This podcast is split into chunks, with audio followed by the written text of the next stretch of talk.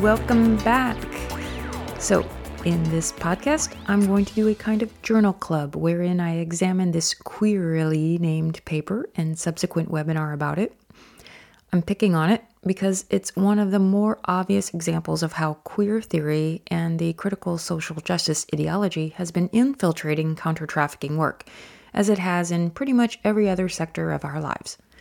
For obvious reasons, I'm particularly interested in the anti trafficking sector, but I'm sure you'll be able to see and identify and apply some of these ideas to other areas.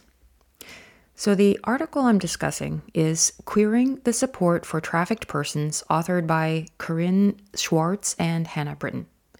Later on, I'll be discussing a webinar which featured this article and one of the authors. But first, what is queer theory? Why is this a thing? And what does it have to do with counter trafficking work? Why am I doing a podcast about this? Well, I happen to think it's pretty important. And so, according to the website New Discourses, queer theory is one of the major branches of thought within the theory of critical social justice, one that is particularly interested in, though not limited to, issues of sex, gender, and sexuality. The book Cynical Theories by James Lindsay and Helen Pluckrose puts it this way Queer theory presumes that oppression follows from categorization, which arises every time language constructs a sense of what is, quote, normal by producing and maintaining rigid categories, uh, such as sex, gender, or whatever, even if these categories seem straightforward and common sense. And queer refers to anything that falls outside of binaries it began as a way to challenge sex and gender binaries, but has expanded to pretty much everything, including counter trafficking work. Back to uh, new discourses. So they write queer theory exists, in a nutshell, to antagonize norms, normativity, and the normal. That is, anything that can be considered normal by society, even an accurate neutral description, and thus that carries or can be construed to imply a morally normative expectation about it which it deems intrinsically oppressive. This attitude is probably most clearly understood in the binary dichotomy normal versus abnormal, noting that there is a relatively positive connotation to normal as compared to a relatively negative connotation to abnormal considering ways that society tends to expect one's behavior to be within certain bounds of normalcy, and everything falling outside of that is, quote, abnormal, perverted, or crazy, may clarify this understanding. So, queer theory seems to be deliberately to confuse anything that is descriptively normal in the sense of being commonplace, for example, heterosexuality or the sexual binary, with that automatically carrying an implication that any variation from the sense of falling within the general norm must be understood pejoratively and seen as somehow illegitimate. It views society as carrying strong expectations, if not requirements, for people to fall within the quote normal range and not to be quote abnormal in any way and sees these expectations as a central application of dominance to create oppression. So, back to the book, I quote When scholars speak of queering something, they mean they intend to remove it from the categories within which we understand it now and look at it in new and counterintuitive ways. So, here, I'll pick apart some of the language to help you understand the insidious, insidiousness of this discourse why it might not sound so bad on the surface, but the underlying premise of queer theory is ultimately destructive to counter trafficking work. So, going uh, moving on to article the discussion of the article. So, as an overview, this article certainly does live up to the ideals of queer theory because it is disorganized, incoherent, and obfuscating. It is presented more as a commentary than a piece of research. But the article reports on a 12 month study of public health surveillance in one city in which the researchers interviewed service providers about risk and protective factors and facilitated organizational self assessments of services. Although this is a qualitative study by which I do not expect a numbers laden report, there are actually no basic data on the interviewees except to note that out of 70 organizations that were identified as providing services in the area to vulnerable people, only 36 interviews were conducted. The authors do not explicitly explain inclusion criteria, no other data regarding the organizations or the interviewees is provided. So, one of the stated reasons why they chose Kansas City as the site of of the um, of this study is that it is often overlooked in U.S. trafficking research, which focuses on the U.S. coasts, border states, and larger major urban centers. But no data is made is uh, cited to back up the claim. I suspect it is simply because it's geographically easier to do a study in a place near where you live, and there's absolutely nothing wrong with that. So now I'm going through the article and alternating quote, quotations from the article and my commentary. So, one of the stated objectives is that we are, quote, interested in understanding the cycles of vulnerability individuals face as well as the ways services could be adapted to fit the unpredictable, non linear needs of survivors. Great, I'm on board. Let's go. However, from the beginning, the authors take a trope of what considers, quote, normal counter trafficking work, survivor assistance, and the, quote, ideal trafficking victim. Then they make the assumptions and build upon that trope and sets it up as the thing that is the system and uses that trope model to then propose destabilization and deconstruction of the system when that was not really the system to begin with. And so this seems to be a common tactic of the woke. They write In order to support someone exiting trafficking, it is crucial to challenge the latent notions of an ideal or model victim. In particular, the ostensibly straight young woman who must be rescued by parentheses male law enforcement through the prosecution process serves as a foil to the numerous queer bodies. So that is a preposterous assumption of, of the ideal victim. And if anyone has done any kind of work in the anti trafficking sector, then one knows that there is no ideal victim except in perhaps movies with Liam Neeson. So I quote again Instead, social service, social service providers and anti trafficking advocates utilize a client first approach which recognizes that survivors move in and out of risk and security and that there is no single package of mechanisms for each survivor. This is not a news flash. Hello, yes, that's true. We know this. In the space of a couple paragraphs, uh, the article moves from taking a client centered approach to claiming that democracy is the name of their exclusion. So I'm not sure how they get there, but that's just what they write in the article. You know, I don't disagree that the human trafficking movement as a whole needs to move from a police and prosecution based approach to a public health approach and move upstream for more prevention. But the ideas put forth here are not necessarily reflective of that. The article keeps talking about non-linear and non-normative. Again, if you go back to the definition of queer theory that I talked about before, you know, that that is queer theory, but nonlinear and non normative is also pretty much the definition of any survivor of chronic trauma. You know, the saying goes if you've met one trauma survivor, you've met one trauma survivor. So the, the study goes on. The heteronormative life leaves little room for deviation or agency.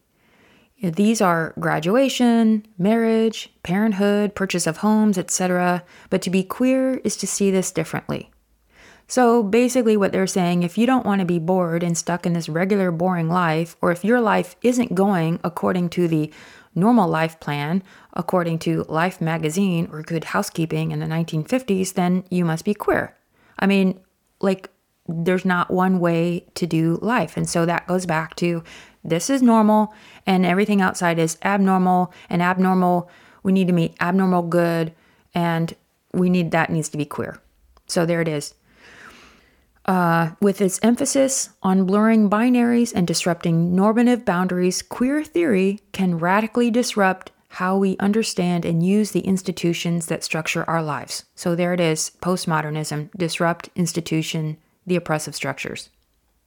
So, you know, I'm not really sure what else survivors would want eventually. We have to talk to them.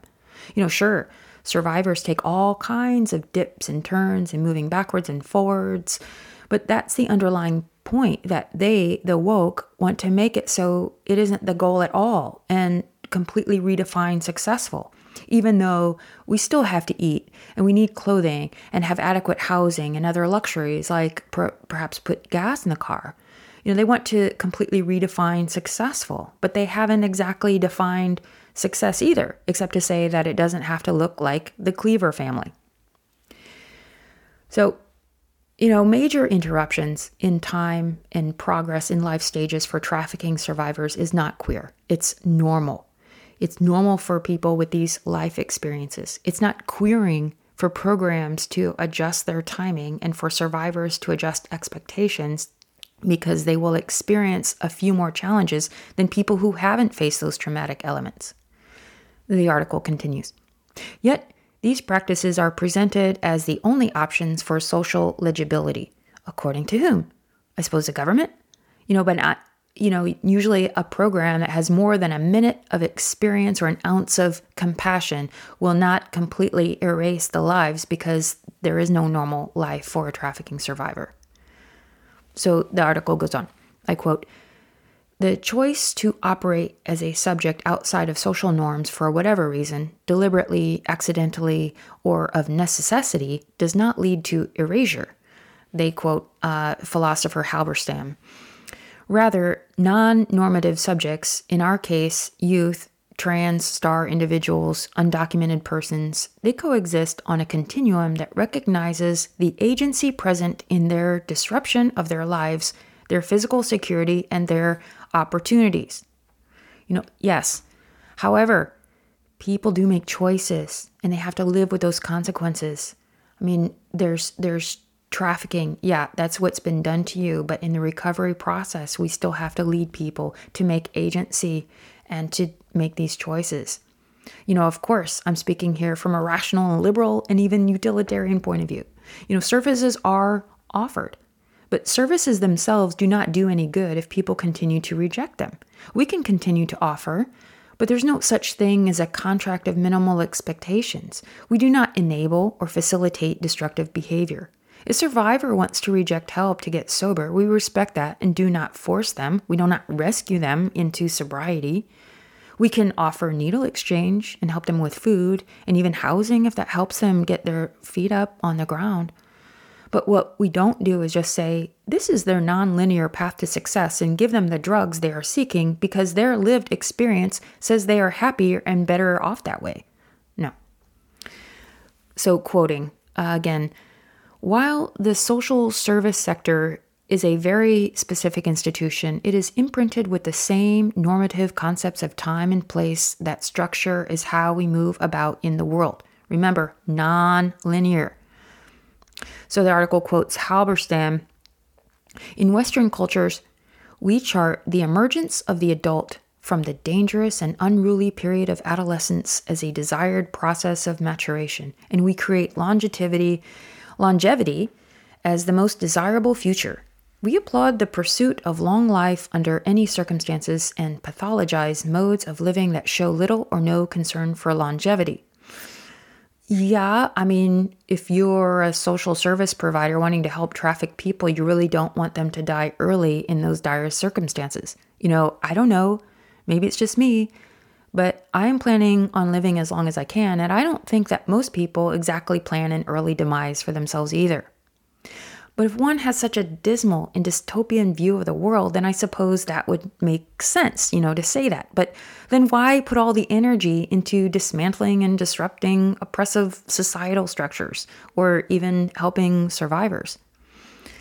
So, survivors who do not normatively shift from instability to stability are rendered illegible within its framework because they do not fit the model of the ideal victim and are inappropriately deemed culpable in their own exploitation. No, again, this article loops back to the point where they you know erected this model victim and then if they're not behaving then you know the anti-trafficking organizations are just gonna read them out and not help At this point, the article makes the point where they claim that the carceral structure of counter trafficking is the problem, but they make no coherent segue or link to public health or that time and material success are oppressive structures. They just say, yeah, uh, it's a problem. And then they link this specifically to the LGBTQ plus people without demonstrating in the paper that they are having a disproportionately difficult experience with social services in Kansas City, only that has been implied from a couple of other broader studies. So, this paper, they're just making generalizations and claims without really backing it up. Not that I'm saying that it's not true, but if you're going to write it in a research paper, then you need to back that up with some data or studies. So, and then they make this strange diversion to the concept of forging community with the figure of, quote, the stranger uh, which I don't understand is like the stranger of my neighbor is my neighbor. I don't understand. So I'm not even going to try to explain something I don't understand, but see this as very little relevance relevance to this concept in this study that was supposedly done, but no method of you know we're on page six and there's no mention of methodology or anything. But of course, as I mentioned, this is consistent with queer theory because it really isn't normal. So I quote back to the paper. For example, youth who are trying to exit sex trafficking may feel it necessary to continue to be trafficked while they are getting the funds and resources to secure housing or a safe place to live. Because of inadequate housing options, they may feel it necessary to gather enough resources to survive before they seek more sustainable assistance. You know, I think this is true, you know, if there isn't adequate support from an assistance program. But I don't agree that we should consider it okay that youth have to stay in a trafficked situation by choice for any hour longer than necessary because it is traumatizing and dangerous. You know, to suggest that saying staying trafficked for longer is merely the queer, non normative way that people choose to manage their lives is callous. You know, now if someone is in a non trafficked prostitution situation that I, I meet people every week you know, I have seen that. You know, I agree that change and exiting prostitution can be hard and that service providers need to be patient and continuing offer, offer to help. But the patient, but the authors wrote trafficked, and that is unacceptable, especially for youth.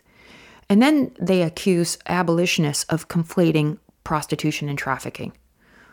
Now, then they write, as survivors shift how they view their lives and experiences as it is their agency to do, they can see themselves as participants and agents in their rehabilitation and survivor survival.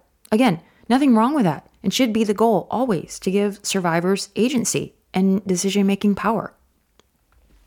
So now we're on page seven. Finally, they're getting to discussing the study site, which is Kansas City, and something to the purpose of the paper.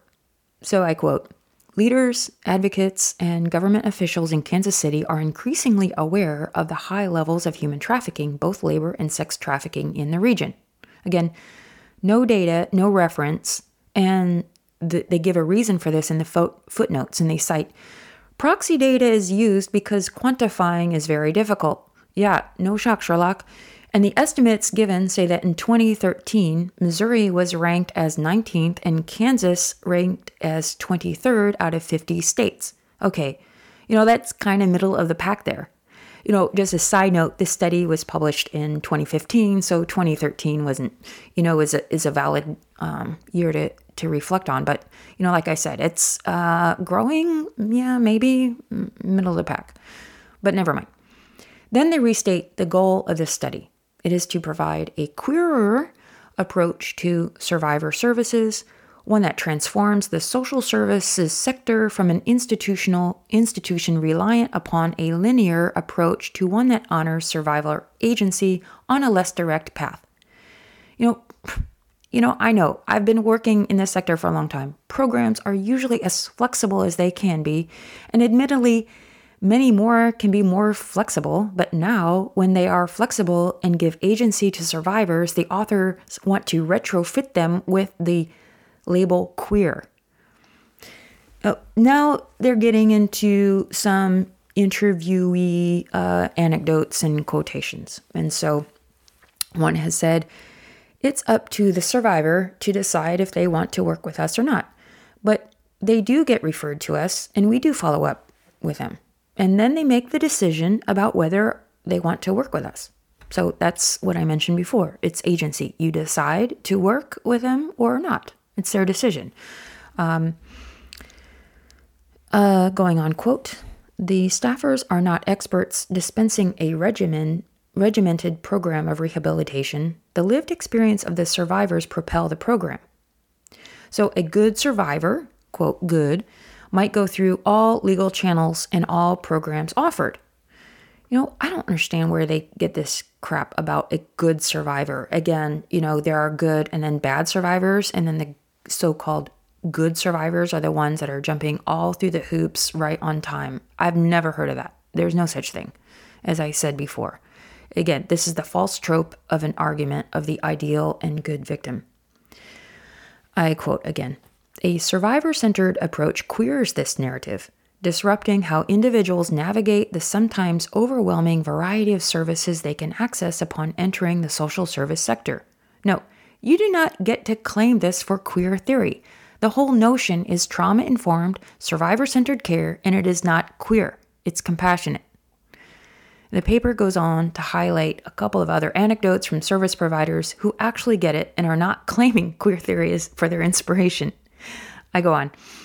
Survivors from marginalized positions become disproportionately affected by this reduction in services, increasing the violence they might experience and decreasing their ability to advocate for themselves.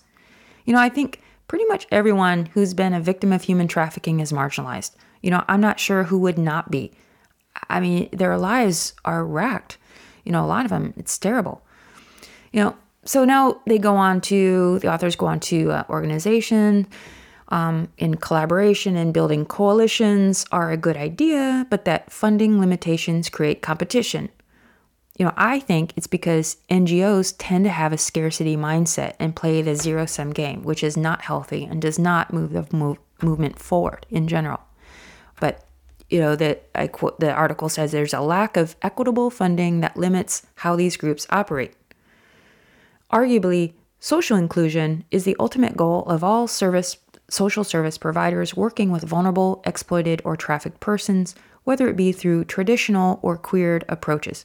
Again, I have no idea what they're talking about because they haven't described or defined the traditional approach only to assume that it intends to burden survivors with unrealistic expectations. The authors go on to address structural inequalities, all the isms, and quotes an interviewee, and she mentions racism and classism, and then the authors expand the list of oppressions to include the anti-LGBT plus and others to make the point that all of these are contributing to the problem. The problem here is that the authors make a claim without backing it up in their data at least the data that they present, which is basically none. Like I said, I mean, that might be true, but they're not citing articles or backing it up. And then here it comes. However, structural inequalities are also deeply embedded in our society. We usually learn at a very young age what it means to be normal, socially legible, and worthy of attention. So we are all inherently racist implication. Here's what they suggest if social service organizations want to tackle these issues, they must start the process when community members are not yet completely indoctrinated into these ideologies. After they just got through discussing the funding situation and that there isn't enough to go around, and how these staff aren't experts and they're just meeting people where they are on the intersectional granular level, and now they have to also move upstream on prevention, you know, do we need to work upstream and address vulnerabilities that start in childhood, such as adverse childhood experiences, education, housing security, and other things? Yes, 100% absolutely. Is prevention effective and efficient? Yes. Do we need to explore and evaluate prevention programs for their effectiveness? Absolutely. Is it necessarily the role of these particular social service agencies to do it? Not necessarily.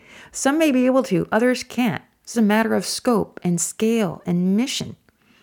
You know, the authors then throw some threads together that might make sense, and they haven't proved it in the text or the data of the article, but you know, in the end, they can't resist making reference to Judith Butler, the queen of queer theory, to add, uh, you know, to add to the sugar on top for the case for oppression. So they, I quote, queer theory can expand the concept of survivor possibility, resisting the foreclosure from possibility that comes from the inability to recognize certain subjects of human. So if you're not queer, then you treat beneficiaries as inhuman. I quote, by disrupting linear therapeutic approaches that constrain how subjects comfortably navigate institutional frameworks, queer theory expands which subjects are allowed to exercise their agency and which survivor driven actions are considered valuable and valid to create viable lives. Again, okay, I said it was going to be confusing and obfuscating, but basically, you know, we're saying what most of my colleagues believe that you know, it's compassionate, trauma informed, survivor led ser- services and interventions that have been going on for decades. Queer theory did not invent this. Again, they just set up a trope, a straw man of the ideal victim, and linear oriented organization and then punch holes through them. Sure, there's some organizations that do treat their beneficiaries that way are not ideal, but you know, they're not they're not usually held up as models for how to do things in this sector. So, in the conclusion of the article, basically there is no conclusion. no steps are forward are offered, no summary of the absent data that they didn't collect. It's only be queer. That's the right way to move forward. So, you know, although this article was published in 2015, I didn't learn of it until earlier this year or late last year when I watched a, a Journal Club webinar that was featuring this paper and one of the authors. And so by then, I was aware of critical social justice and theory, and I wanted to see how the woke was operating in the counter trafficking sector because, you know, I'm kind of partial to saying, to seeing what's going on and uh, protecting my sector from this ideology. And so I was not disappointed. This is textbook for a woke academy. And I, I will link the webinar and everything below, but you know, just talking about the webinar. So it intended to be a journal club, but it wasn't really like any other journal club discussion in which I've participated. It wasn't really about the paper, it was just more about how we need to embrace queer theory and, you know, just talk about theory. So classically, uh, the author, this was Corinne Schwarz, uh, she spent some time self flagellating herself about what she would do differently with the study, only providing no particulars where she defined what was wrong and how specifically she would change it. The apologies and self flagellation is kind of woke repentance for what one does, and you have to continue to, quote, do the work, as if to CYA cover your ass herself for not doing things properly, but that she's apologizing for not having the appropriate knowledges. So she discusses the origin story of queer theory in this paper, we need feminist and queer theory to understand a research question, and that they are intentionally political to eradicate trafficking through addressing larger issues of social justice. And they also need to provide gut checks and thinking critically about counter trafficking work to end systemic oppression and injustice. So here we are, about 18 minutes into the webinar, and why queer theory? Again, talking about why queer theory, because queer theory adds to time and context, not just in terms of sexuality, but in terms of resisting and orientation towards normativity. She states that queer time and place focuses a lot on resisting linearity of a standard life course because service provision is rote and prescriptive. You know, I've already discussed that in the article before um, how that's uh, rubbish. Um, so then in the webinar, she mentioned she's constantly striving to reflect and check herself. So religious, you know, and then she brings up all the isms of scholarship talks and collective liberation and bringing margins to the center of the work. Um, so then she talks about why the paper interviewed service providers as opposed to survivors and she said that systems level questions may not be appropriate for survivors and used a bunch of confusing and obfuscating language that kind of sounded like the survivors wouldn't get it because we might damage their sensibilities. So I'm not really sure. And then there was no, uh, you know, discussion of the dem- demography or the inclusion or exclusion of who they interviewed or which organizations they included.